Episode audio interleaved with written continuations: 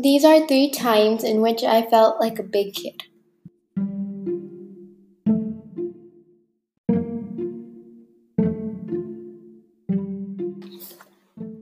The first time I felt like a big kid was in Passport Adventures because since there are no parents, then I feel the weight of the responsibility and I have to like pay a lot of attention to my surroundings because I won't get any warnings or stuff like that.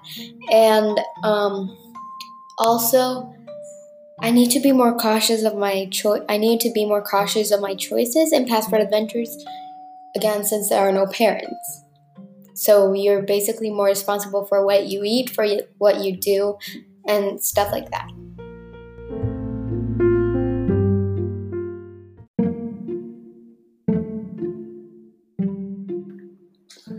The second time I felt like a big kid was when we did the P Y P exhibition.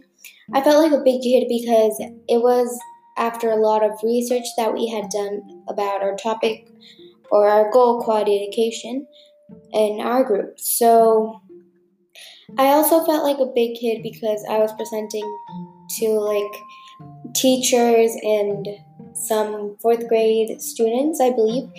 Also, I felt like a big kid because we were the first fifth grade uh, the first like classes that um, did the P Y P exhibition uh, virtually.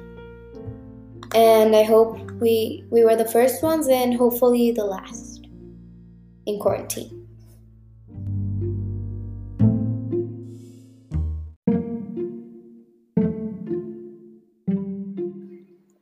Lastly, I felt like a big kid when my brother and my cousin were born.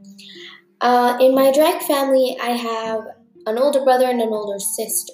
So before I was the baby of the direct family, my direct family. Uh, so when my brother was born, I felt, even though I'm still not the oldest, I felt bigger and older.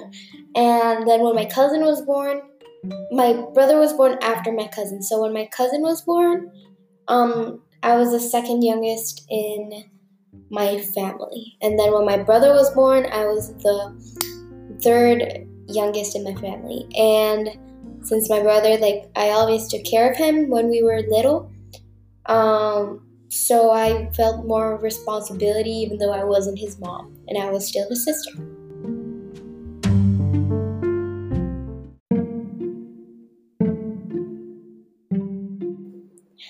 That about wraps it up. Thank you for listening to my podcast.